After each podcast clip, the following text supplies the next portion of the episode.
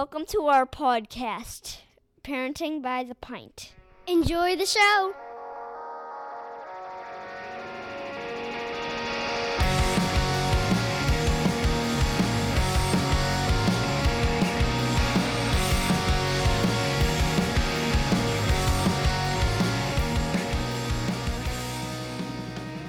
Greetings, Minivan Mafia. Lauren and I are longtime friends from Chicagoland that love getting together to chat about life, kids, family, and beer. Each week, we'll feature a brewery and sample at least two of their beers.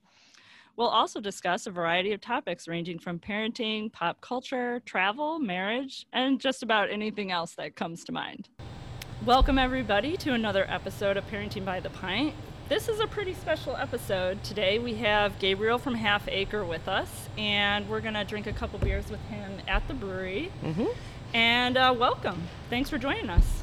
Thank you. It's great to be here, and uh, yeah, looking forward to talking and having a couple beers. Awesome. Great. Well, let's, Let's uh, let's start with a beer. Go ahead and uh, crack open the first one. Of course, we're going to drink Daisy Cutter first because Yeah, it seems right. I feel Yeah. like um, if you're going to talk about half acre, it's it, it winds up being synonymous, and, and certainly in the early days, a lot of people knew Daisy Cutter before they knew half acre. It's sort of half acre trail Daisy Cutter. Okay.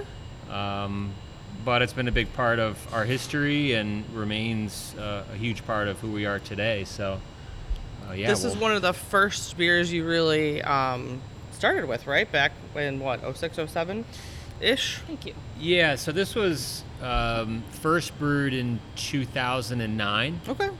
Uh, so it wasn't one of our very first beers, but it was certainly the first beer that that hit and really caught fire throughout Chicago and began sort of dramatically pulling out of our brewery, and we were sort of doing our best to catch up with it versus anything that uh, we were doing. It, it was doing It, it took on a life of its own and kind of brought Half Acre along with it. Yeah, which is special. You know that that oh, that doesn't always happen. Um, and to be a part of it back then was was really cool because the, the sort of the couple years leading up to that we were we were contract brewing out of a um, a brewery up in Sand Black River Sand Creek Brewing Company, Black River Falls, Wisconsin, up by the Dells. Okay. So, um, yeah, great uh, small Mm-hmm. brewing company that was really perfect in a lot of ways for us because they were small and nimble and they were very patient with us and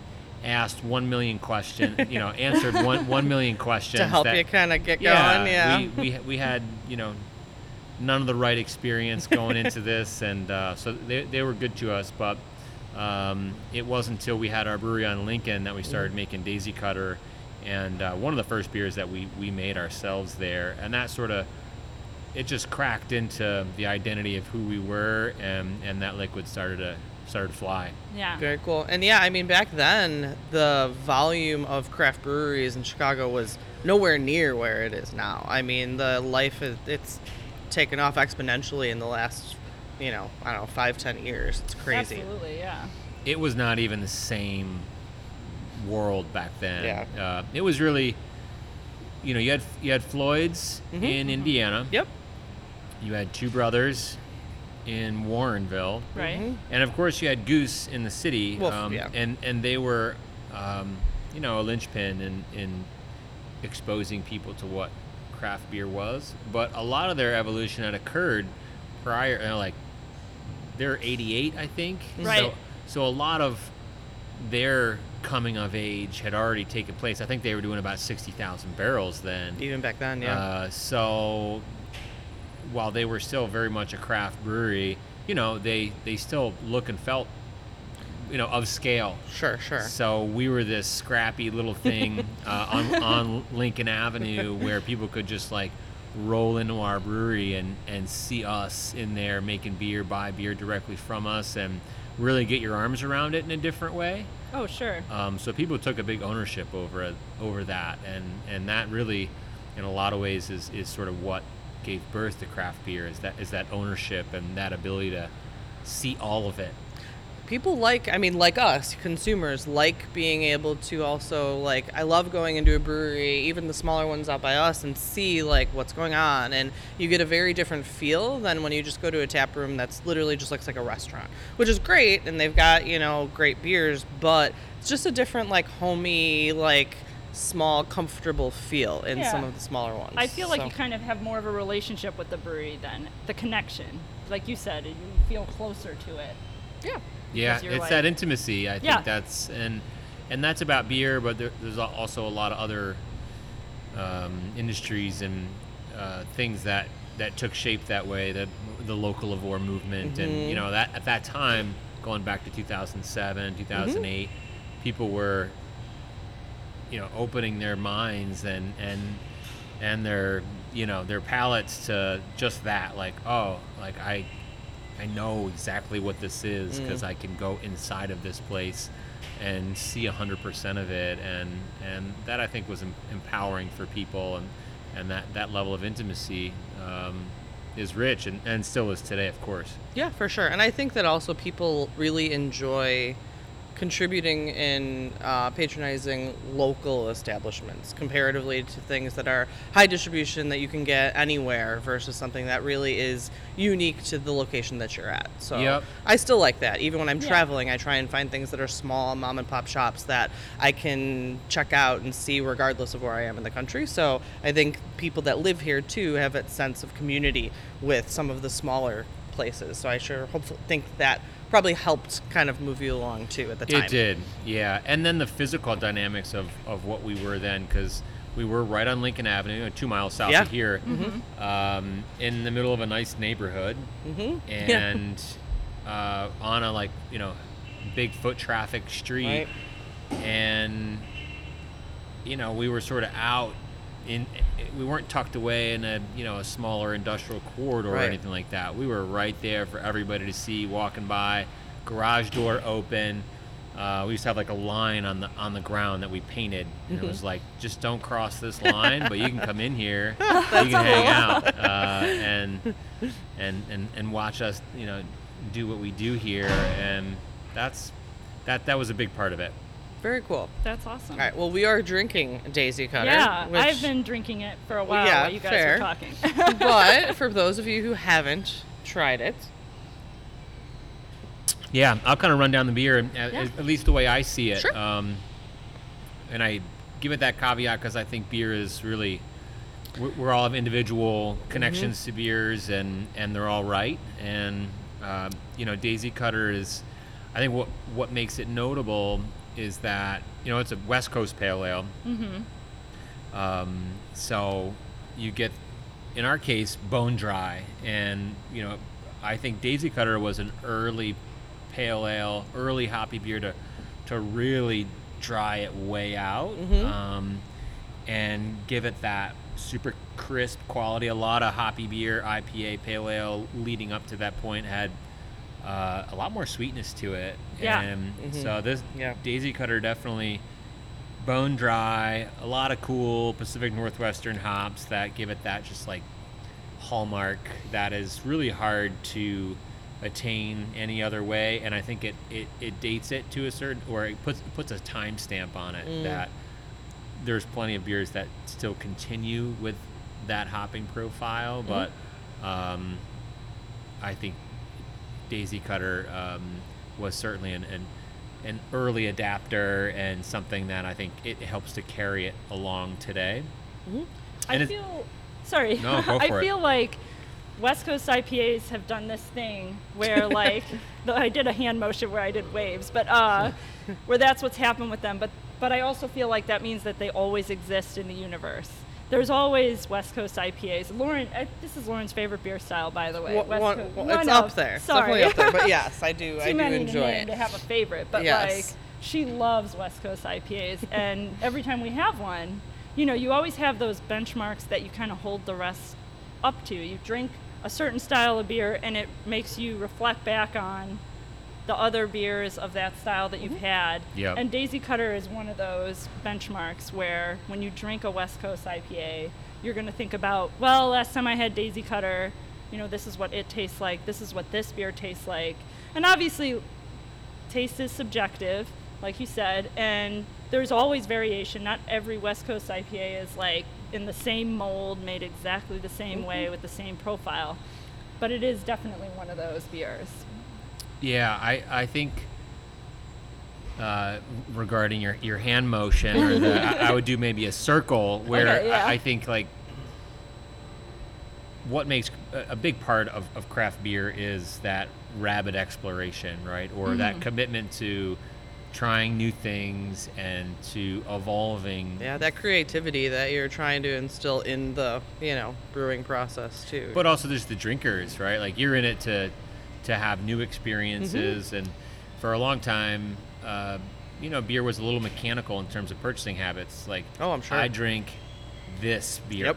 Right. And when I go to the store, I buy that buy beer. that. Yep. So I think craft uh, spurred this idea that I'm gonna I'm gonna drink a lot of different things, and I'm Mhm. gonna try new things, and I'm I'm gonna be always out ahead of myself. But inside of ra- that rabid exploration, uh, there's a lot of quick Come loops, yeah. and it's like the thing that uh, was old becomes new again, and I think we've seen that in our life in our life cycle, Oh, Half Acres sure. lifestyle of of hoppy beer, where it was like sweet IPA um, with you know dark in color, a lot of caramel malts and things, onto maybe something more like Daisy Cutter, where there's still malt profile, but we dried it out. Yeah. We raised the aromatic quality versus bittering. Uh, onto you know the entrance of New England style. My second Uh, favorite. Yeah, Yeah, another favorite of go. Lauren's. I Uh, also love New England style IPAs. But now people are like, you know, gravitating back towards uh, West Coast style IPA in Yeah. contrast yeah. to um, to those sweeter, more milky styles. Yeah, and we had like a ton of like hazy milkshake IPAs for a while were like all the rage, which was never my favorite, but it felt like it was doing that and having all these adjuncts and now it's almost going back to like a cleaner, like just more classic styles of beer that don't have all of those extra flavors to it. Like to me, I don't love drinking juice like beer. I like Yeah. beer to taste like beer and everybody has their own niche and Yep. different people like different things but i feel like we did go through kind of a cycle of sweet kind of different things and now we're getting kind of more of the clean crisp like those kind of flavor profiles which i like but and i like all kinds of beer now before i had children i didn't drink beer at all Oh. not a sing nothing So the kids did it to you. the kids Yeah. did it. I didn't drink beer, I didn't drink coffee, and I didn't eat chocolate before Oh, I had the children. And they're all kind of that bitter flavor profiles it, to some extent. So, and after I had kids, was when I started Taste doing all of those things. First of all, the coffee is ne- necessary, so that's Right. just a So is the beer. survival thing. It's coffee in the morning, beer at night is mostly for survival. But, um, but yeah, my my taste profile has completely changed with what I enjoy now. So I do like these kind of hoppier things much more than I ever did before. So um, this is this is a great example of that kind of beer. And like Kara said, you know, it is a, a benchmark that has been around for a long time that we use you know, to compare against, which is kind of kind of great, but also just proves that you guys have stood, you know, the, test, of time, for a while. We are here. Yeah, Uh, feel free to. You guys have been through through a lot too. I mean, you know, 2008 was like right after you guys opened, and Right. Everything was, you know, yeah, there, were, um, there was a big uh, hop shortage in 07 as well. okay. Um, so yeah, we've you know we're whatever. I'm I'm like 17 years in, and um, feel extremely fortunate to have had all of it. And it, you know, I think in in in business and probably in life and in parenting, like you get put through the ringer. Uh, you, there's no way out of the ringer. Yeah. Um, You just gotta and- ride it out. yeah, and thriving is is about embracing that ringer, and and we've been through all of it. The pandemic obviously was uh, a new twist yep. Of course, to yeah. uh, for us all. For and, lots of people, yes. and but yeah, we're um, you know we're here and vibrant and and and very much still like you know on our toes with all this. And I think what we found is that you're always sort of learning how to be the thing that you're going to be next Mm. and that idea that like oh you, you know how to do this now is sort of a myth Because Be- it's always changing. because it's always changing and, and the responsibilities out ahead are different than the ones than you had before so uh, we've embraced that the educational part of it and just being forever learners and uh, yeah doing your best not to get run over in the process That's Sure. totally fair. Great metaphor for parenting as well, though. I mean, you Probably. never. Everything is changing constantly as things as the You kids get older, and punches. you just got to do your best to try and yeah get a, as head ahead of them and it as possible. yeah, yeah, So, definitely. Yeah. So, 17 years, right? So, uh, what? How's your role changed since the beginning till now? Are you still here every day? And yeah i'm here pretty much every day uh, there's been some flex to that uh, over the last couple years but uh, largely I- i'm in it i'm still in it uh, Sure. and most of the time that means being uh, in the building uh, but really what you know how i think about the business has has changed a lot um, and where my focus is you know for for a lot of years i was you know inside the brewery and i was do- doing sales functions and you know your your your feet are on the planet on the ground and you're doing whatever you need because you're locked inside the moment Yeah. and you need a little to bit of everything that whatever needs to be done, you do. whatever needs doing that's what you do and and Yep. i think earlier in in business for uh, and this isn't unique to beer but just business generally the difference between getting it done and not getting it done and sort of rising up against your lack of resource is really you Absolutely. and your ability to stomach it and to work long hours and Mhm. fill the gaps where you just can't fill them any other way but but with yourself and Yeah. so a lot of there were a lot of years of that and Yeah. and then slowly uh, what happened was we got to a place where we could put people in positions that were better than than us better than me uh, That's the goal, at though, their, right? at their That's the individual tasks yeah Yeah. that is the goal and I, and I'm happy to say that um, a lot of a lot of that occurred and you know we just saw that was Yeah, Matt, Matt, Young yeah, yeah. leaving here moments ago and he's been with us for over a decade now director of brewing operations he came on board to clean kegs and um, Nice. and and now he is and evolved into much more. right he's married he has two kids That's awesome. uh, and he runs our, our brewing operation and he is better at it than than I ever would have been and, and, and Matt Gallagher my brewing partner or my business partner Mm-hmm. Business but he, partner, he, he he led our brewing operations more notably than I ever did and um, and and Matt Young the Mats as we call ah, them the mats. uh, Matt Young has has brought a you know a, a, a different uh, uh, flair to, to to that position, and so yeah, it's been uh, great to to see it all uh, come together. And, and today, what I'm thinking about most notably is like where where are we going? What sure, what's the future hold? yeah, for why this? why Yeah. are we doing this? Um, what's out what's out ahead, and what's exciting about beer right now, and um, and those are big questions Yeah. uh, that sometimes have very specific functions uh, day in day out, and other times are a bit more ethereal. Mm-hmm. Um, but I like that. So yeah. That's good. Yeah, it's like a business is like like raising a kid though too in a lot of aspects. You know, you're trying to get things running and working and you know how that they can operate on their own independently with people in the right places and doing the right things and um, you know so you can focus on bigger picture type things versus the day to day you know having to jump in because things aren't going well and i'm sure you still do that but you know you can step back when you have the right people trained and doing and doing things better than you would have you can focus your efforts and energy on other things Yep. With some bits of just like sheer enjoyment and all of it, right? And Mhm. I think parenting is just that same. I yeah As as they kids become more autonomous, uh, you can simply either in, enjoy, uh, you know, your independence or just enjoy uh, watching them Mhm. thrive. And, Yes. and and I think business is, is like that too. Or um, I, I am often able to sit back and, and say, wow, uh, look at It's- where this yeah, is. it's it's Yeah. running, uh, Yeah. and and it and it's going well, and Yeah. and just feel lucky inside of that as opposed to just like in the trenches of it. Right.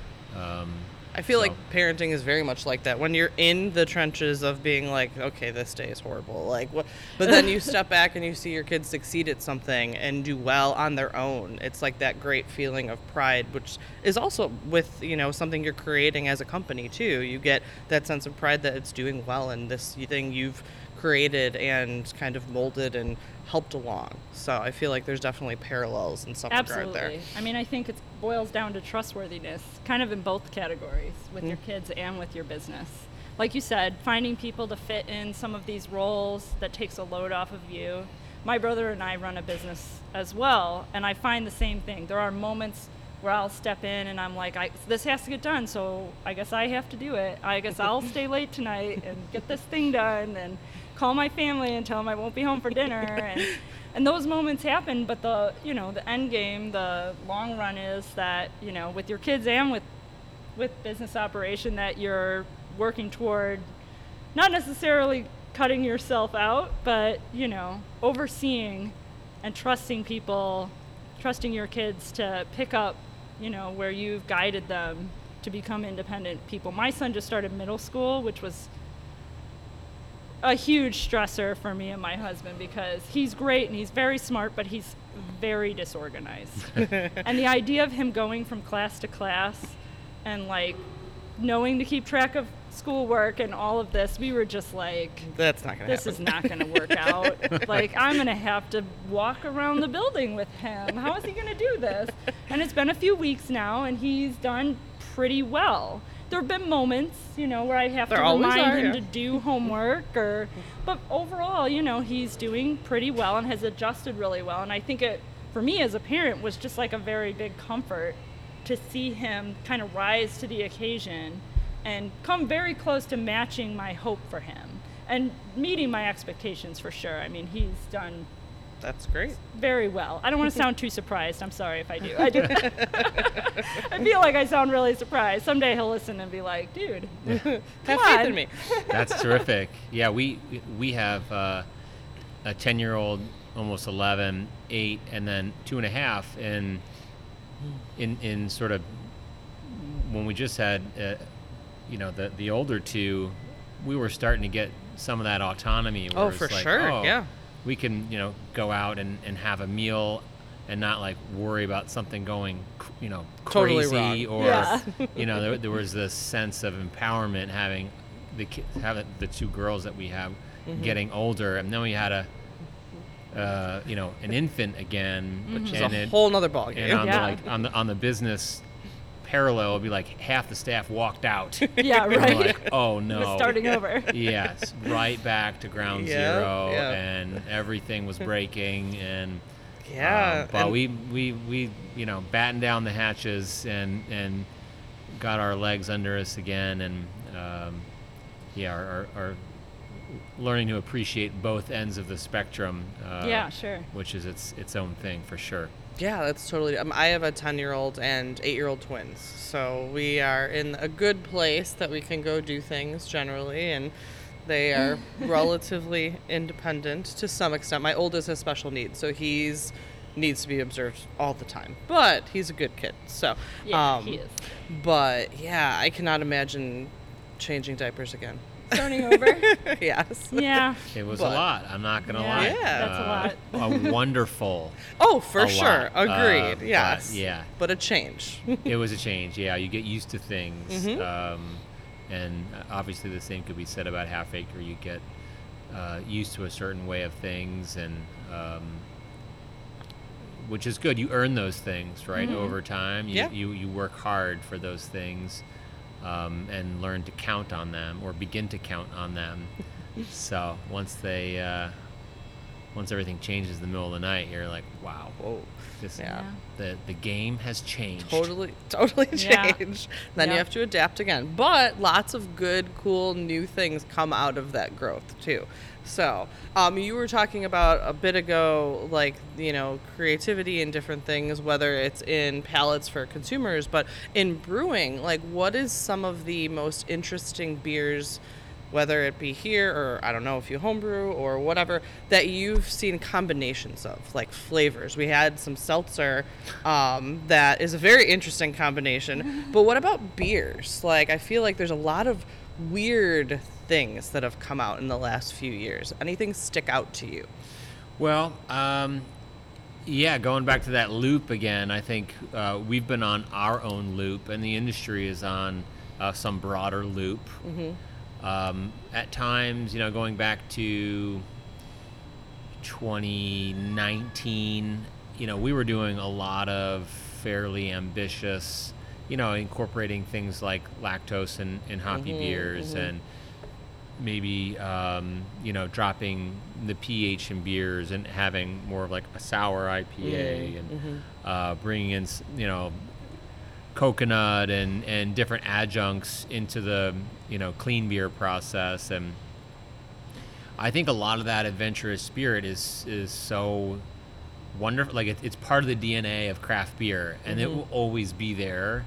And we didn't go as far as some like Lucky Sure. Charms or chicken wings or, you know, like we, we, we heard it all, right? Yeah, we, right? We, we've all heard. We had an episode actually of the podcast that we actually like went through all of like the craziest internationally like beers that they've we put didn't up. taste many we didn't taste many Maybe because some of them were like in like Iceland and it was I don't know, weird weird thing Yeah, way out there. yeah And I'm glad that out there. happens. Yeah. I, I really am like that needs to happen as part of all this. But I think as a you know a little in our own uh, maturity in this process, maybe that's the wrong word, but in our own educational journey uh, throughout all this, I think we continue to get maybe a more traditional or uh, tighten our range in terms of what we appreciate appreciate about uh, recipes and just connect with with beer and um, and then how it radiates out. You know, I think we look to a lot of the more traditional and European ideas about drinking beer. So that that's not just about making beer, but it's like where do these beers show up and what what's their life cycle like outside of the brewery? And we're, we're gonna try an Oktoberfest or, or a Marzen that we make for Oktoberfest, and Oktoberfest or even like Bavarian drinking culture generally is is a huge inspiration and you know those sort of multi generational drinking settings where you can have you know everybody everybody is there Mm-hmm. connecting under this umbrella of beer and I think that's in order to do that you probably can't have fried chicken in your be beer too crazy. Yeah, Yeah. otherwise you're not going to get the breadth of, you know, generations to enjoy that Right. together Right. because you're probably not going to have my dad's not going to drink a chicken wing Yeah, beer. grandma like, doesn't that's not want Lucky. Charms in beer. Nope. Which yeah, my I- dad's not going to try that beer either, but he will definitely drink a Märzen. Yeah. For sure. Yeah. That Yeah. would be his go-to in a in a tap room or somewhere, you know, restaurant that's got a big tap list. He would definitely get the Oktoberfest genres almost always, Mm. You know. And my brother, who's a little bit older than me, same deal. Always and everybody, like everybody I know that appreciates beer appreciates these German style beers Yeah. that have been around. They're traditional, you know. They've been around forever. Obviously, they're doing something that. right. yeah so pilsner Yes. um, you know, real clean IPA. We, you know, we see a lot of that Mm-hmm. coming through our brewery these days. You know, we're driving it, but and it's also about scale as well. I think, um, you know, we're on the we're like the the bigger small brewery. You know, Yes. like we're on the bigger end of small. You're one of the largest uh, independent craft breweries in, in the the U.S. state. now. Yeah. yeah. Oh, Yeah, that I too. mean, yeah. realistically- I mean, actually, yeah. Technically, Yeah. we are. Right? Yeah. Top one percent. Yep, you in are in for the sure. US. Yeah. So, um, you know, you get to a certain point where, you know, the volume of people that are interested in what you're doing actually, well, it means a lot. Mm. Yeah, And Yeah. it's so true. we, we have to be thoughtful about that. But I think it, it follows in parallel with what we appreciate um, ab- about beer most anyway. So I think it all, it syncs up pretty well for us. That's good. Yeah, and it is a lot different when you are even smaller. Um, if you're doing very small batches, you can be a lot more experimental because if you don't sell that all, it's not as big of a deal as if you're making larger volumes too. And if you know consumers don't like that, it's not really going to be a good decision. So I'm sure you've got to balance the creativity with the growth and with the you know business model. Like there's a lot of different factors to consider in this kind of a business. There are, and I think what you'll find in craft is, well, you sort of like breaking it down. You have, you know, a lot of direct-to-consumer breweries today Mhm. that Oh, yeah. people have built their business on selling cans over the bar or selling cans in a, in a retail setting. Yes. Um, but in the end, they wind up being more hospitality-leaning breweries. You know that, that, that that's Yeah. what that model sort of relies on. And then you have breweries like us where we grew up with distribution. Yep. It wasn't even you know like our store on Lincoln Avenue was really the first of its kind in the state. Hmm. Uh, that was like, oh, this is a retail setting. You can come buy beer directly from us. Right. Okay. Even the laws around doing that were very gray at the time. So we helped refine that system and, and make that uh, a, something that people understood to be real here in Illinois. Yeah, that's great. But for a brewery like ours, we have a lot, you know, we have different lanes of what we need to make. So we, or what we want to make. We have our tap room. So we have, we need, have to have a dynamic draft list there. Sure. Yeah, for then sure. we have monthly beers. Then we have seasonal beers. And then we have our year-round There's beers. beers that you're going to distribute all the time. Yeah, Right. that people are going to look for. Yeah. and all those can be need to be brewed at different volumes and can the smaller the volume the more i'll say on the edge uh, we can find ourselves uh, while still trying to remain true to what our philosophies are and um, so yeah no no shortage of opportunity to make different beer but i think our, our range has narrowed over time I think that the delicate balance that smaller breweries have to deal with is that, like Daisy Cutter, for example, a smaller brewery maybe needs to make a beer like Daisy Cutter to appeal to a larger audience, but also wants to be experimental. And I think that when you're limited with the amount of beer you can brew, you kind of have to figure out. Lauren and I talk a lot about how some smaller breweries they never make the same beer twice and I I kind of find that a little puzzling because maybe you can shed light on that if you have thoughts. But like I find it puzzling that like especially beers that will be well received, a brewery will come out with a beer and and you, kind of see people seem to really like it or it flies off the shelves. And you just don't ever see it again. And I don't, I don't know. What's your thoughts on that? Well, um, n- not knowing who you're speaking about specifically, more generally, I would say probably they're relying on a direct to consumer relationship.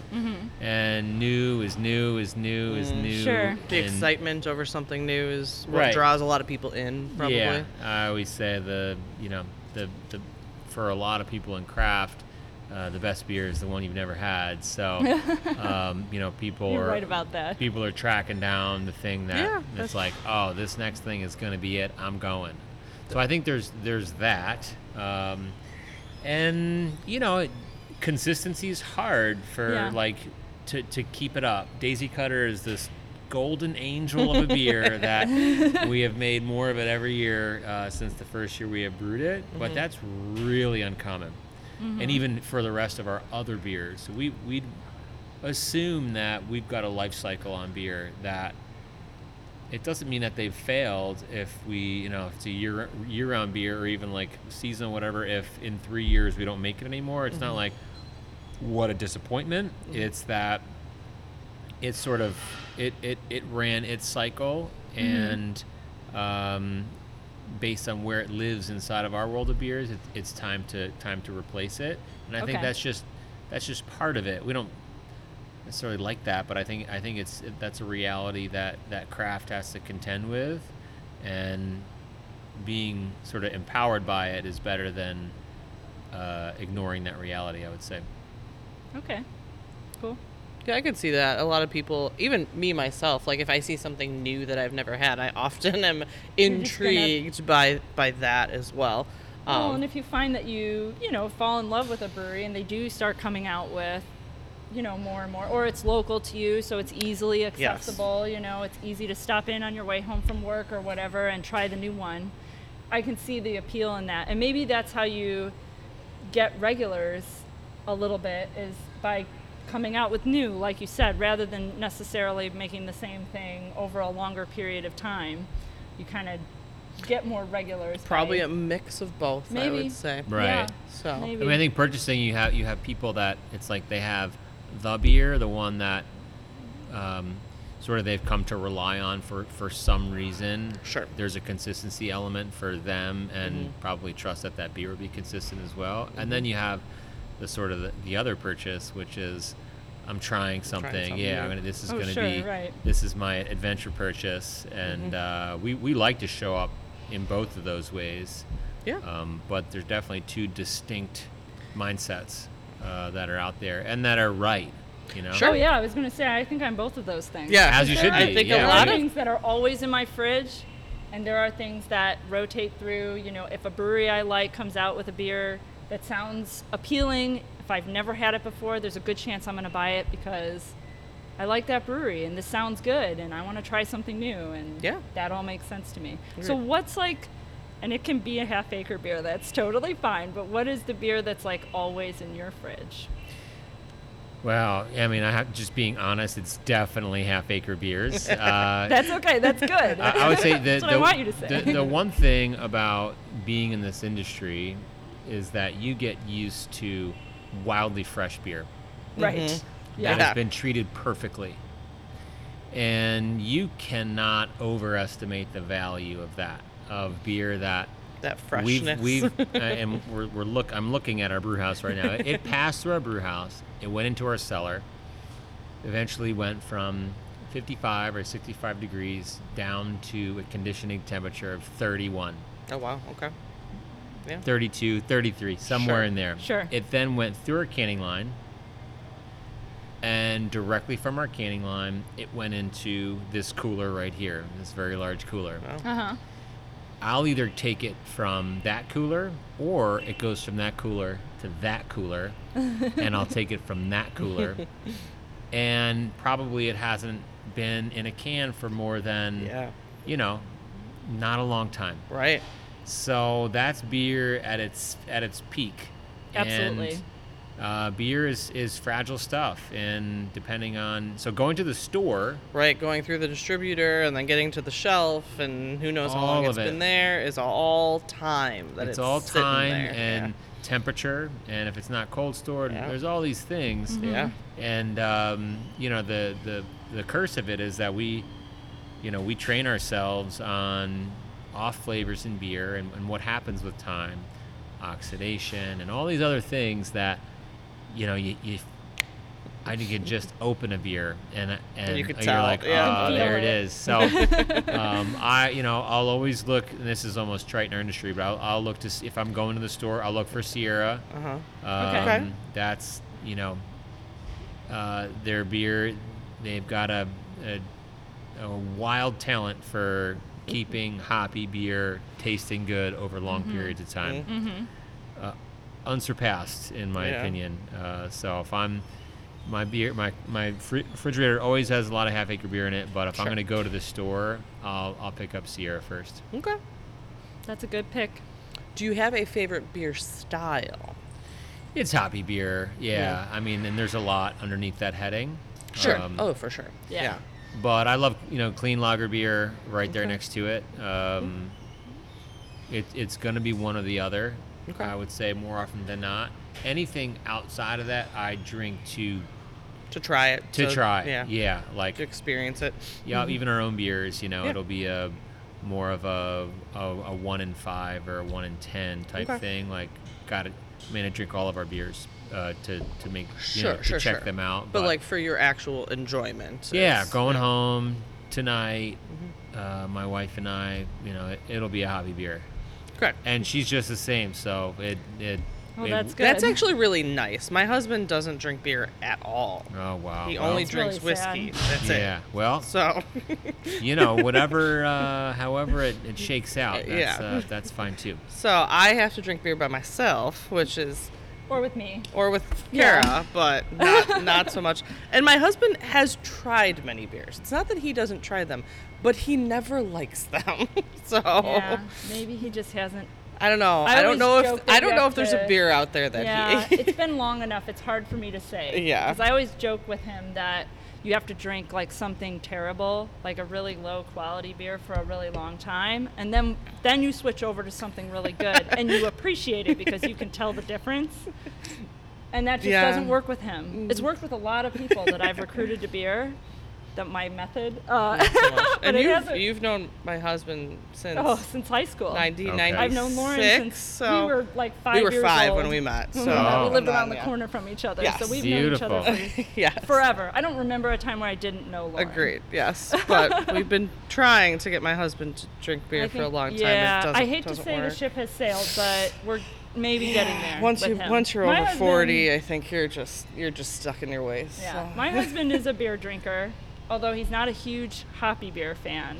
So we do, you know, we kind of deviate on that because I'll drink anything. I like everything. Right. There's very few beers that I don't at least appreciate. I can appreciate anything. There are styles that, you know, you mentioned like adjuncts and when kind I of don't people like were going cream wild. ales. I Lauren just doesn't can't like do it. I don't know why. Yeah. I've tried so many. I don't like any of them. It's okay. I don't like coconut. And Or there you was don't a like period- Hefeweizens. Or Hefeweizens. Yeah. Yeah, I'm not a big. I know a German beer. I Yeah, know, we have sorry. a Heffa right now, and we are in uh, what we call Benthic season. Mm-hmm. Oh, yeah. Um, and so we, we toast all that coconut here, which is literally Oh. tons. Oh my god, that's got to be a lot of coconut. It's a lot. So we do that in our kitchen. So there's a good period of time where it just everything smells like coconut, around here, which I love. I love, love coconut? I love coconut. I think coconut and beer has gone through this evolution, and when it sort of first started to surface as really, really popular, it was just so overwhelming in the flavor that I felt like I was drinking sunscreen.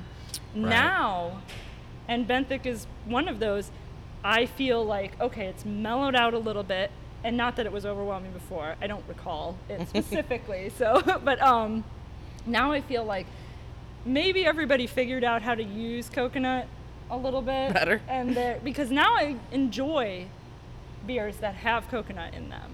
Whereas before there were there was a time where I would take a taste and I would just be like, I can't I can't drink this. It's too strong a flavor. And I think I feel that way about any overwhelming flavor.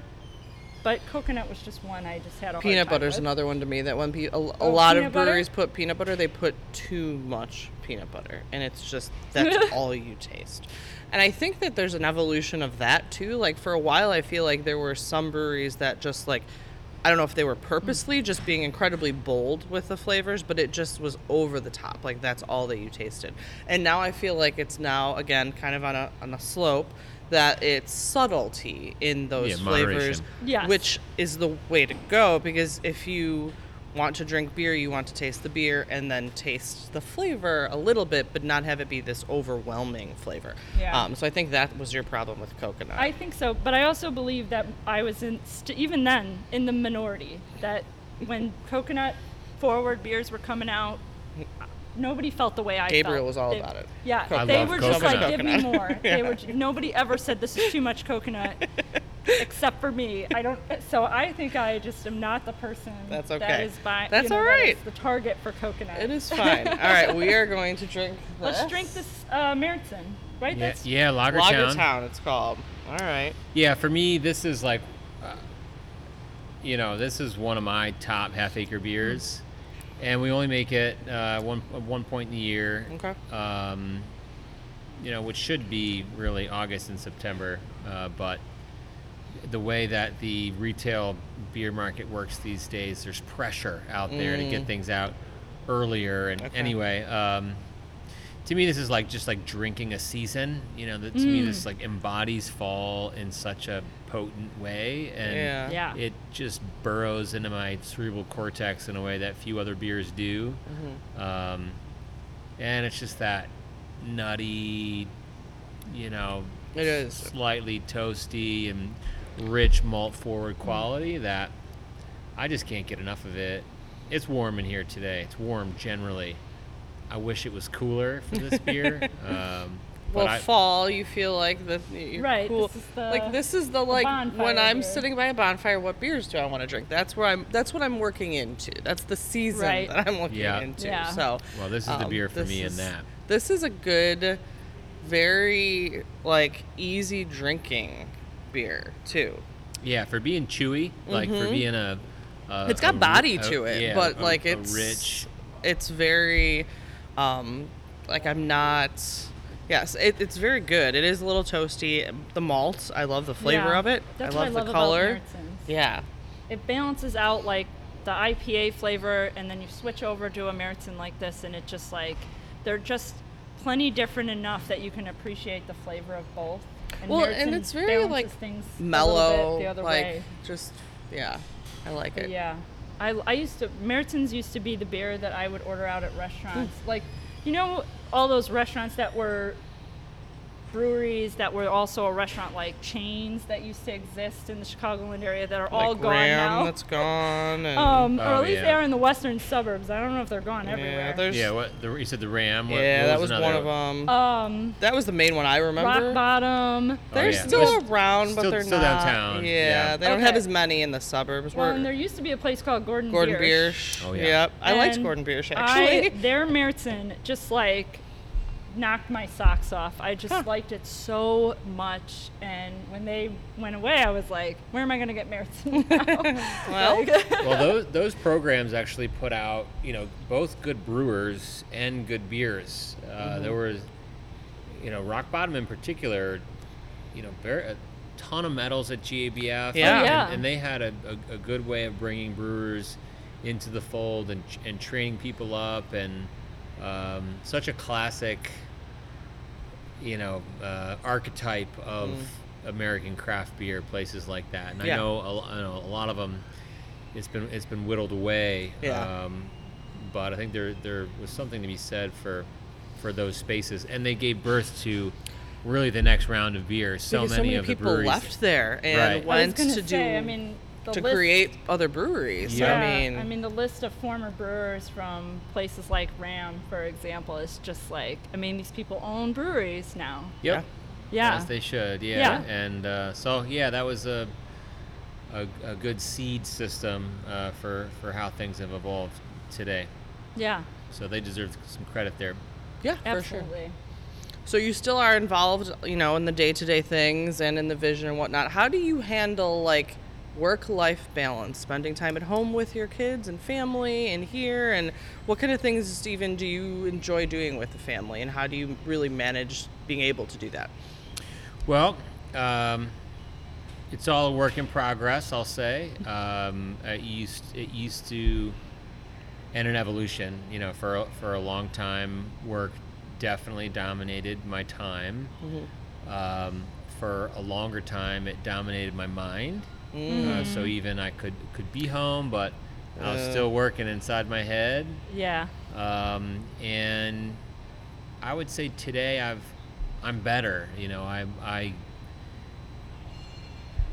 I've, I've I have more tools uh, to, to put up the necessary um, walls in myself that when I get home I'm home, and um, and I value that in such a such a big way, and, I, and I've worked toward that, both in how this place operates and and how I operate inside of it, uh, but also more of an emotional, uh, just like brain Okay. Yeah. uh, approach. Uh, so when I get home, that when I'm talking to my kids, it's like I I'm in it with you right now, and there Right. not something else churning. yeah. Um, so yeah, and my you know my I have to, I have to give so much credit uh, to my wife because uh, she's home with our with our kids, and it would be really hard for for them, I think, to you know it's it would have been very hard in the early years, but even cont- continuing today, uh, for us to accomplish all of what we accomplish with without her focusing her time the way that that she does. Um, but we are a pretty tight group.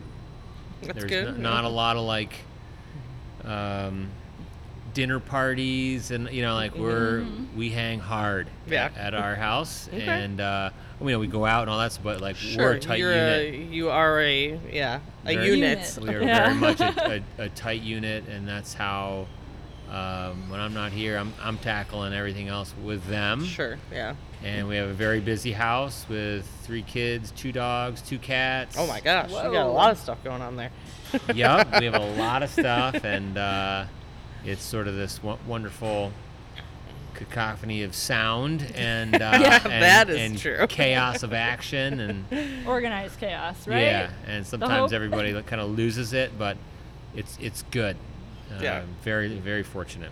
That's What's good. your commute? How far? You don't have to tell us where you live, but do you live far from here? It's here? like 30 minutes okay. on the dime every time. Oh, That's It- pretty that's good. nice. It the doesn't consistency flex, is which awesome. is, I think, uh, some form of miracle. yeah, based on where I get on and off the highway, I don't. you don't have to I don't- worry too much about. don't hit, yeah, I don't hit the thick traffic. That's so, awesome. That's yeah. good. Yeah, So it's enough time to where th- there's a a break where There's I some can decompression. yeah, I switch off. Yeah. Right. I'm, Yes. I'm, I'm like you know taking Mhm. off my work clothes Yep, in my mind, exactly. Mhm. and I uh, go home, and once I get in there, I'm uh, I'm just dad. You can switch to dad Yeah. mode pretty That is pretty perfect. easy. I- It- yeah. I had a week where my son was going to a camp that was right next to my work. And so I live in Bolingbrook, but I work in Oak Lawn. So it's about 40 minutes, 35, 40 minutes. 30 during the pandemic when no one else was driving to work. right, right. and then everybody got on the roads again, But, and yeah, traffic now came, it's like became an a hour, but uh, because they started doing construction, you know, they took a break. always. But uh, there was a week where I was driving him to camp over the summer, and he was with me on my commute to work and home from work, and I did not realize how valuable that time was in my car. That's you time. It yeah. is, I yes. need my my brain, and even like I'm sure we all do this. Occasionally, you'll call someone while you're driving home. You'll kind of catch up with them or whatever. You know, I I'll call a couple of friends here and there once in a while. But there's always that day where I just want to sit and like let the radio play in the background or talk to myself, which I do a lot of. And uh, yeah, he was just there. And he would talk to me. And at some point I would be like, why does this kid talk so much? what didn't you talk all day at camp? Can't you just sit quietly? No, no, they're not. He's That also eight, so like Yes, it's not. yeah. That's not He's possible. got a lot to say. yeah, but yeah, I agree. Like my husband will call me sometimes when I'm on my way home from work, and then he'll be like, "Okay, I'll let you go and Yeah, have your time." I time." know, I need a like little so bit that of- we can both. He doesn't get that. He works like 10 minutes from home. So Oh. like as soon as he gets home, and he's a fireman, so he like kind of really needs to get out of work mode. Right. But he doesn't have that at all. oh. So like it's totally different. I'm about 45 minutes to an hour from work. So Mm. I get Yeah. a pretty long commute, but I definitely need at least some of that time to just not talk to anyone and just like Yes. decompress and like switch over to mom mode and be like, all right, now I can go home. And right. You got to let what happened at work get erased from your Yes, brain. and or at least yeah. like calm down. Yes, yes. Good day or bad, and then switch over. Yeah. It's Yeah. a skill. Yeah. It It is, a skill. And it Yeah. takes at least 20 minutes, in my opinion. 20 plus minutes you need. 10 minutes to decompress, and then 10 minutes to get ready for the next round. for the next step. Yeah. I do think that is something that you you teach yourself though. You're right. It's not something that like I just naturally figured out until I had kids and had that like, oh my gosh, this is chaos. And then realized, oh, you do need your time and space at some point throughout the day to be a good to be good at your job and to be a good parent. To be good at those things, you also need a little bit of you time. it's why we stay up too late at night. That's also because true. Yeah. that's when the kids go to bed and then you have that you know and you think to yourself well you know it's 8.30 i'll go to bed at 10 and an hour and a half goes by and you're just like it wasn't enough time i need more time Just gonna watch the next episode of Yeah. Ted Lasso. All Yeah, that's right? fine. She's need- been harassing me for years to watch it, and we just got Apple TV, so now I have like a lot to catch up on. Uh, Right. so yes, we're in that seen right I Ted now. haven't seen it.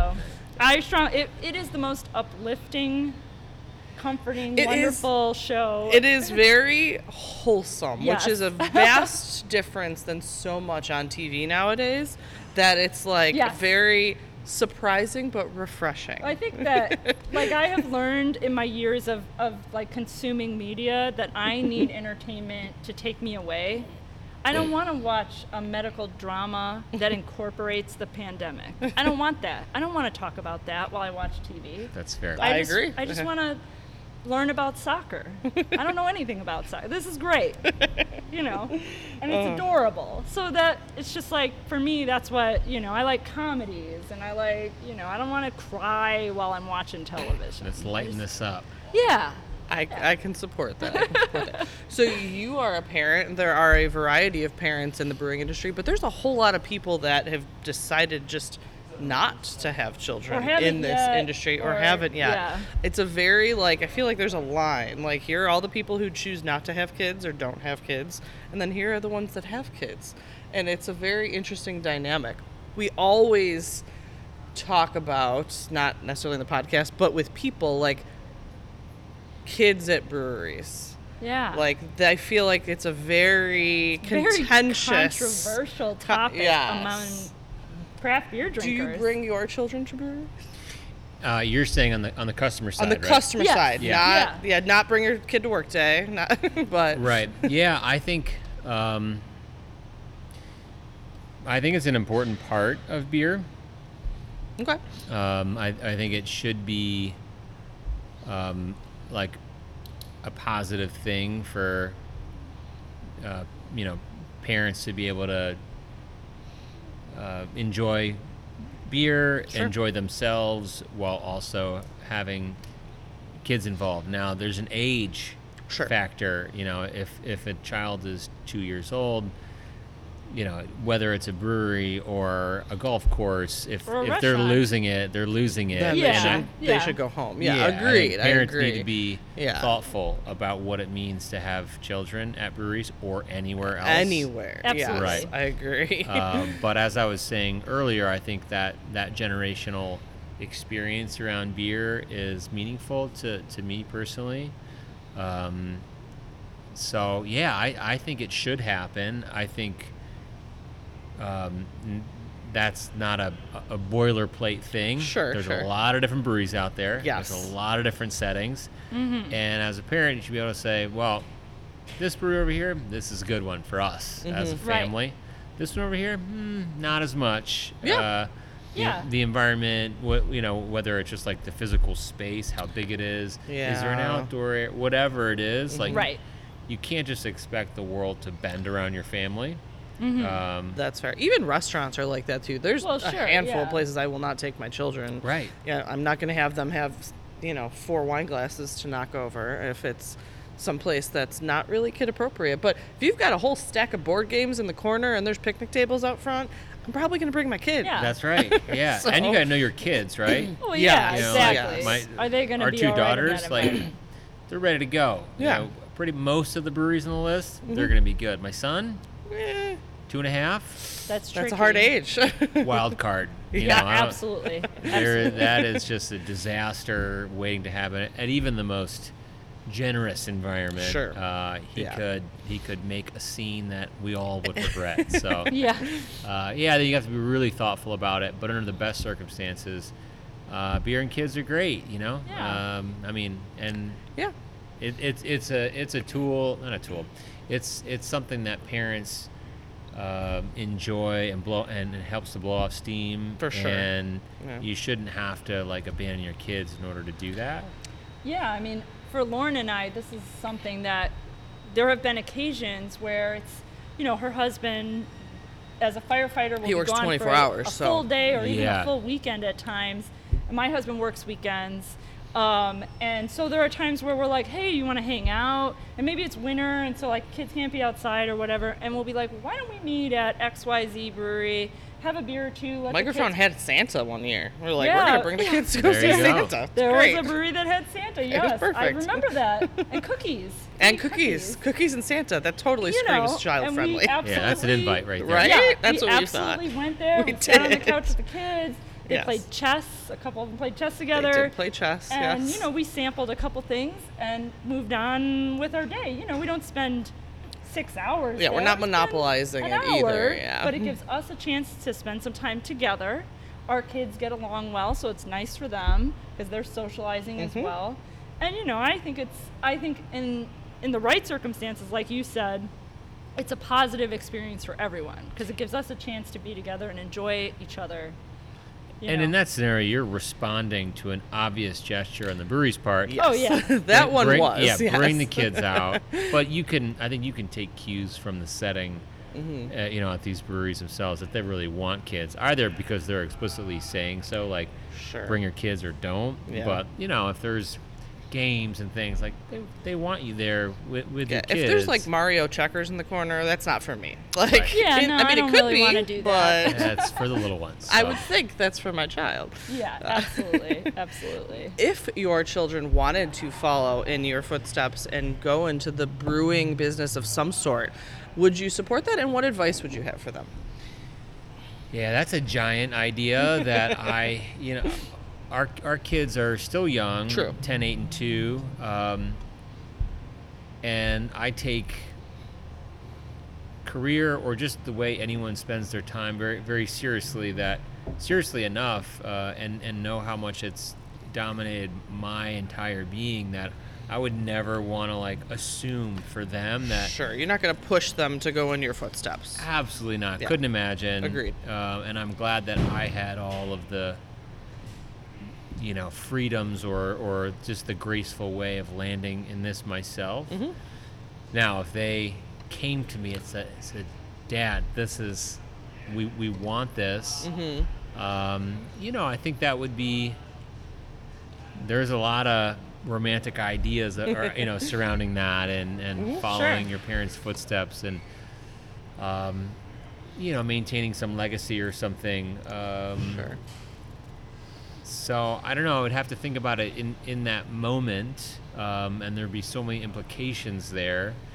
But I do think it raises some very interesting points about our industry that sort of still need to be resolved, which Mm. is legacy and, and how to how to how do breweries pass from Yeah. founders who have you know dedicated themselves to this to whatever's next and it's Yeah. not graceful now you know it's Yeah. not people uh, there isn't a clear path for all that and so i don't know there's some good examples out there of kids that have, have taken over and Mhm. that it's worked and but not a lot Yeah, there's a lot that wind up selling or doing other things. Yeah. I mean, there's so many nowadays that maybe either they well, there's so many that don't have kids to take them on too. that too yeah So they have to do something, and then there, there's a, a wide variety across the spectrum for sure. But yeah yeah, we definitely don't. We won't push our kids to do anything in particular. I have zero idea. The twins are eight. I don't know what they're going to do with their lives. I know that they're going to be completely opposites because they are Because they are. completely opposite. Like my daughter is like super creative and is in like theater and all these things, and my son is doing like expert 18 year old Lego sets, like building like he built a, an engine for Christmas. Like they could not be their brains could not work any more different. So they're going to be in completely opposite areas, but no clue. Yeah, I uh, I deal with that a little bit as well because my family owns a business, and so in order for us to carry on, my brother and I have conversations about, you know, because we got the business of my brother. yeah, they and inherited ran the, well not inherited, was- but it was her is dad's my father's business. business. So we've already done that. You're doing once. it. Yeah, Yep, we're doing they it, are. and it is it's on. I mean, like there are moments where I am like, am I doing this? Is it you know? And I can tell my dad gets a little, oh, you know, yeah, maybe that's good. Like, is he still involved oh yeah. okay My father is one of those people that will never retire. Um, Yeah, he'll be 90 and showing up every day, like just to Should that watch happen, over what they're doing. he'll be by about every day. When you said, "Oh, you're here pretty much every day," in my head, I'm that way. Like, I would probably exist in our business for much longer than maybe is necessary if my kids were gonna kind of move into there. And I think about my kids and my brother's kids. My brother has three, and I have two, and we'll occasionally talk about, well, who's gonna do this?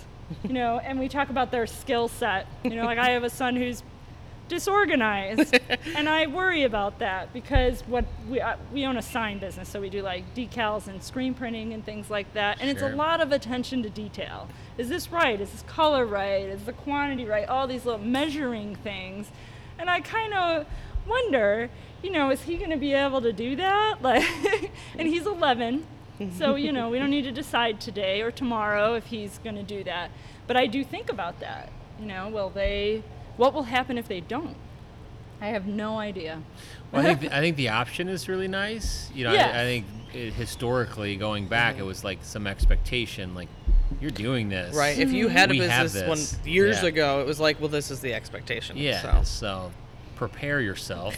Right. Here we go. Here's yeah. the here's what the ladder looks like, and you're gonna be on it. Yes, Um, yes. So I guess uh, ultimately it's it's nice to feel like there's an option there, Mm-hmm. and and maybe you know at the very least like when they got old enough to I don't know work in the tap room or you know like sure, to the- have a job. Like yeah there's some like low do- stakes stuff that Yeah. uh, it would be great if they got cut their teeth in just the world of work True. Yeah. here, Right. you know, Yeah. where I, I was at least like able to keep a distant eye on them. That that's true for yeah, sure. that was how it was for my brother. My brother was like that. He worked like summers in high school and things like that. That Yeah. was his, I just turned up randomly one day. I was that was never the plan for me actually. No, But, actually, uh, her plan was never to work. uh, At yeah, I went to law school, but I uh, I just decided that I wanted to work for my dad one day. well, I'm sure he appreciates it. He's happy about it. He is. Yes.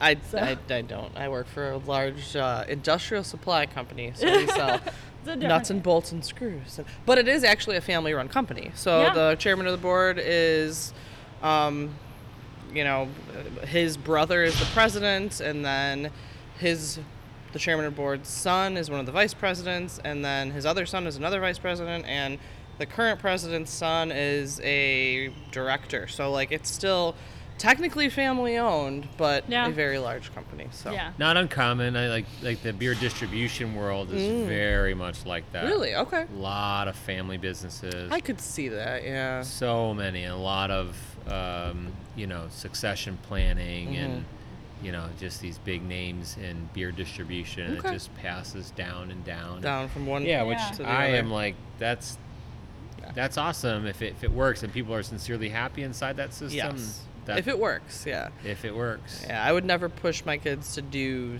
anything in particular, really. It's whatever makes them happy, too. If you're doing, we're all working, we work full time, like, you're doing it every day. I don't want to, anyone to be miserable doing what they're doing because they were pushed to do it. So, and Absolutely. that and that's beer, right? And a lot of people uh, most gravitated to craft beer because it was a, a passion for them Sure. on some level, and um, I could only want that for our kids is that you follow the thing that that gets you going. Mm-hmm. yeah, and, for sure.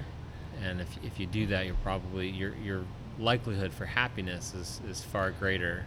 So, assuming that uh, they're what gets them going is the same stuff that got me going. Yeah. It's a roll of the dice, right? And Absolutely, time yeah. will uh, time will You never play this know. out. Yeah, for sure. I Yeah, try, 'cause I you- try not to limit my kids Your right there. yeah. Sorry, I, No, uh, you're fine. but 'Cause uh, you were in the art world, kids- right? You went to art school before this? I did. Oh. Yeah. So what did you? Somebody give you a homebrew kit? What's the? Uh, That's what, like, our 90% bingo of card. people we always, start. When we talk about a brewery, we always say like, oh, his dad gave him a homebrew kit, or his wife gave him a homebrew kit, and then they founded a brewery. Like, Well, uh, mine really came about uh, through the process of making glass pipes in Colorado. So I was a glass blower. Do you Wow, watch okay. Blown Away? I have watched Blown Away. Um, not a lot of TV, but um, but I've seen it. And Okay. Just curious. Yeah, so uh, out of high school, I went and, and studied like traditional glasswork, Okay. and um, eventually found my way to Colorado, where I was working as a glassblower. And I used to uh, there I learned how to work with borosilicate Pyrex, and I was okay. Oh. and I was making pipes and bongs, and you're familiar. Uh, sure, yeah, sure. And I used it to was Colorado, so Right. I mean, Yeah. makes sense.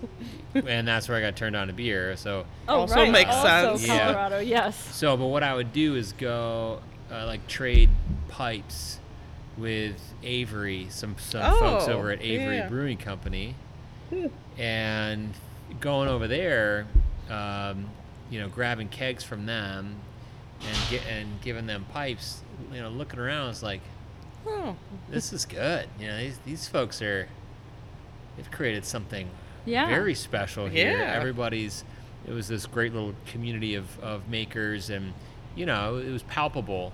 Yeah. And it was through all that that I was like that uh, this setting would, would work well for me. I was always engaged in the bar arts. Uh, Right, uh, sure. you Yep. know, I yeah, not not not a stranger to the saloons. Uh, so I sort of connected all the dots. Eventually, after coming back here, went to school, went to the Art, the Art Institute here, and eventually um, was living in Brooklyn. Came back and looked around the beer world. And I was like, I, th- I think I could do this here.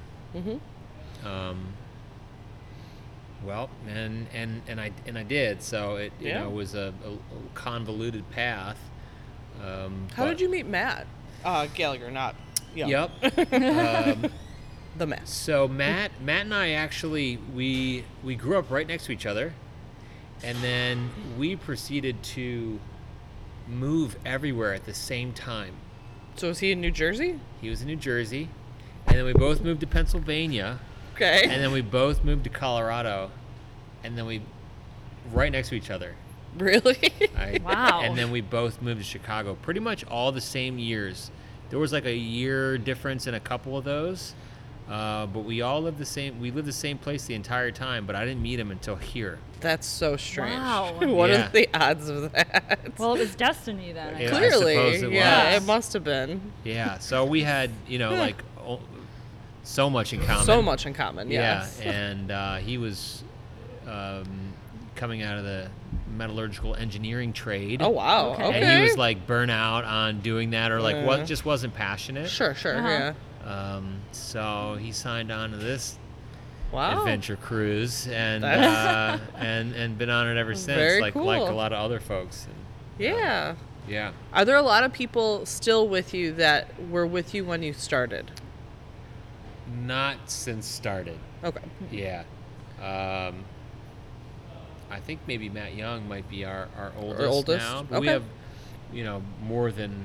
But one you've been open for a, a while A in time. in the Chicago beer craft beer world. You're one of the oldest that's been around. So, That's right. Yeah, Yeah. we are. So yeah, we have uh, you know a good handful of folks that have been with us for more than a decade. That's a long and time. A bigger group that's been with us for more than five years. And, Sure. Um, you know, the pandemic was rough. A lot of change during all Sure, that. sure, yeah. um, For both like, you know, practical things, but I don't know. A lot of people just like decided they want to live in Arizona. You know, it's There's a lot of Yeah. people that Yeah. just up and move to places. Yeah, which I'm like. I mean, that's cool for them. I mean, Yeah. more Yeah, power to sure. you. But this place was built that way. Like Mhm. this is a giant leap. So Yeah. I'm all for people making leaps, and you know, if there's something out, you've got like a just something, an ache in the back of your brain that you should go and you gotta at least try, you right? gotta- you never know gotta what's gonna happen. if This you will don't be try. here. You know, not Half Acre, but just like this. This There will be the life that you know here. will, will be there if you need to come back to it. You know. That's awesome. I like it. Yeah. So let's uh, talk about some random stuff. Yeah, we'll wrap it up and talk about some. Uh, Yeah. So uh, when you have people that you hang out with, or you go to like a party, or you people who drink like North American domestic, like mass-produced beers, that sort of thing. What do you what do you offer to them? I made that joke earlier about having somebody drink like Miller High Life for a year, and then when you give them a Daisy Cutter, they're like, "Oh my gosh, this is amazing!" Because you know the perspective. um, so, what do you give to people that drink stuff like Miller Lite or Coors Light to sort of, you know, introduce them? Sure. Well, we're one of the few breweries uh, that we have year-round like dueling pilsners. So we have Fader, Uh-huh. which is Oh, a lager yeah. beer. It's pilsner, Okay. which is probably the closest thing to that landscape.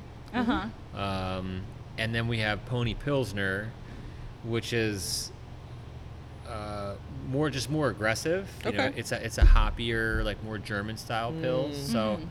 Uh, one of those is definitely going to be the right answer here.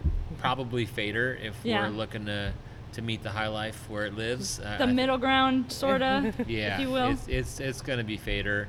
Okay. Um, but Pony is Is re- your it, it, ha- it has my heart. sure. Yeah. Ah, okay. That's good. That's good. Half Acre has beers that fill that void. Some, you know, like you said, not a lot of breweries have the long-standing beer that kind of fits in that category. Yeah. Yeah, I mean it's gonna it's it's gonna shake up the the high life. Uh, Well, that's the goal yeah, is right? to try and introduce. Obviously, you know, even if you do drink Daisy Cutter for the majority of the time, I would probably still try and introduce someone to, to something new because Right. why not, right? Oh, do you want? You're talking. To, you want to? You want to convert them? Is this a Oh, yes. conversion? We're converting Oh, them. I thought just like you want to. No, no, you no. We don't want to them match. comfortable. We want to we want to bring them in. Yeah, we want to do Oh. both though. You know, you want them to be comfortable, but you Okay, so you give them a fader. What's in. next? Right. To like Well, I convert would- them over. Got it. All right. A lasso beer, right? We're trying to like. Yeah, good yeah. call. So yes. I, I would um, I would definitely give them something that it's hoppy, but on the far more on the aromatic end of hops versus bittering. I think bitter is Mm-hmm. where people are like, nope, Yes, Agreed. I no, agree. not doing it. Yeah. Uh, so, but I think hops are very captivating to almost anyone if you can weed that out. So something that whatever we had going on in in, in that moment, that Mm-hmm. was sort of like late whirlpool or no Mm-hmm. nothing on the hot side, just all dry hop, something like that. Okay. I, Uh-huh. that's what I would do because I think it's different enough. Or like, whoa, whole whole different landscape. mm-hmm. Uh, but it's going to probably remove that bittering content, which I think is This will be more palatable for someone who's used to a little milder of a beer. that's my guess. I like I it. I think that's good. Yeah. All right. Maybe I'll try my husband on something like that. Ah, I mean, you should try it. Yeah, Don't give up. Whiskey's good too. I don't, I don't know. we Knock drink a lot of whiskey. whiskey in our Yeah. house. Yeah. An excessive amount, which is fine. I he's actually converted me to whiskey because I never used Yeah. to drink whiskey.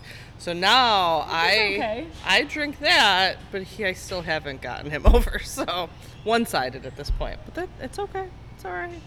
You had music playing when we walked in. Is there like a standard music that you guys have playing, or is it a huge variety, or like? Yeah, like it is what? the opposite of standard here. It is, uh, and I I sit down here most of the time. Okay. Mm-hmm. I work in this in this exact space we're in right now, Okay. and it is so random and so varied. Uh, the Queen passed today. Yes, yes, Yes. yes. There was a lot of uh, English punk. Oh, I could uh, totally. playing that makes today, sense. which was Yeah. a, a wonderful tribute. I thought. yes, No, that's for perfect. sure. I agree. Yeah, that was great. Um, but you could you could go from some obscure hardcore band from DC in the '80s to Sade, and that's not an exaggeration. It's So it's, it's all of all those over the things. spectrum. All right. Um, and I think, and it's always been that way. Oh, okay. It has always been that way. Oh. Um, yeah, I, I love that about this place. Who controls the radio? Is it The any- brewer. The brewer. Okay. Is that the rule? Um, well, there's different sound systems depending on where you are in Are the in the brewery. building, yeah. But in the brew house, it's going to be the, the brewer that's that's actually Doing making, the work. making work Yep. right then, and uh, sure. they they've got the control. All so right. you're you're on their wavelength. It's like the chef controls the, the, the radio. Yeah, I get exactly. Yeah. Cool. So I'm going to go back to beer for a second. I think that's okay. um, where's the name Daisy Cutter come from? Daisy Cutter. Um, so when we first started making that beer, um, you know, back then a lot of times you'd say, "Oh, that beer's a hop bomb."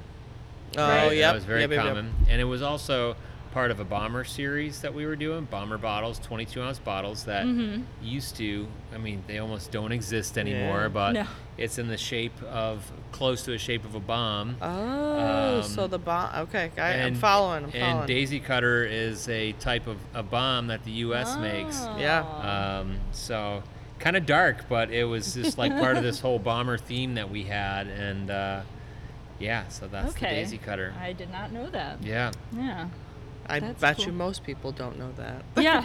you're right. Yeah, most don't know that. But I like it. I like it. Half Acre refers to where you grew up, right?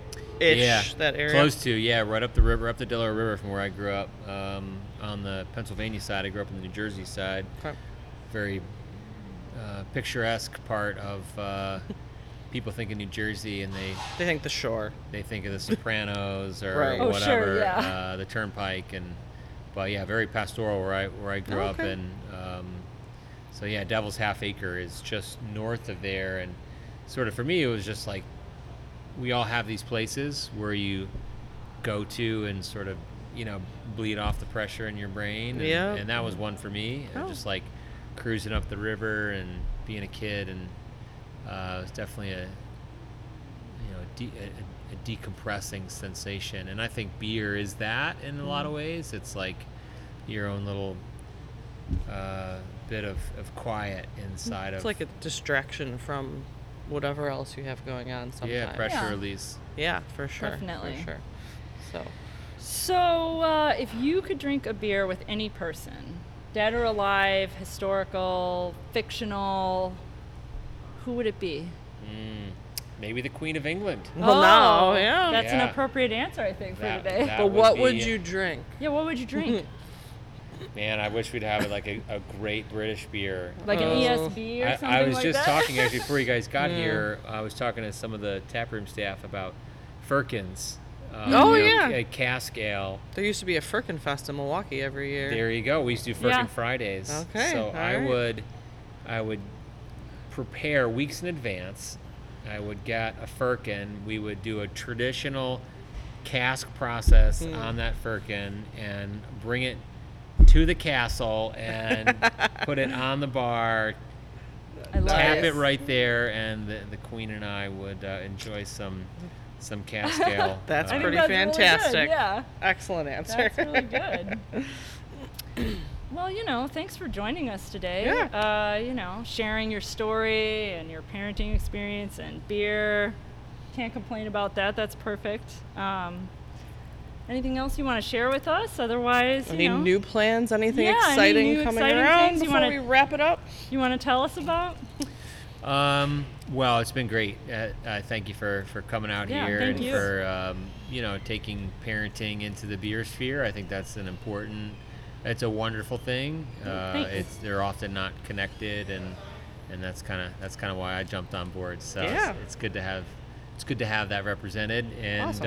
um, yeah, I think for us, like uh, just just being ourselves and and but also being pretty aggressive about defining some new new thing down the road and and like oh I, just being aggressive generally Yeah. i think it's it's easy to especially over these last years where you can sort of um, i don't know maybe get complacent or um, it's just been a weird time these last years but i i Yeah. am looking forward to you know big moves and, and doing good stuff that helps to redefine the industry that because I think it's necessary and Mm-hmm. um, change is part of the sort of the vocabulary in beer and so I'm, I'm, I'm looking to put shape to that That's awesome. Great. Yeah, you can't be stagnant in anything, right? You got to That's right. continue to try and evolve. So that's awesome. We look Yeah. forward to seeing what new comes from Half Acre. So thanks this was thanks great. for having me Yeah, Thank you so thanks much. We appreciate it.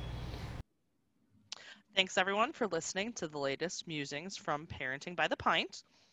Be sure to find us on Facebook, Twitter, and Instagram, and make sure that you rate, review, and subscribe to us wherever you find your podcasts. Have a great week and cheers to you all.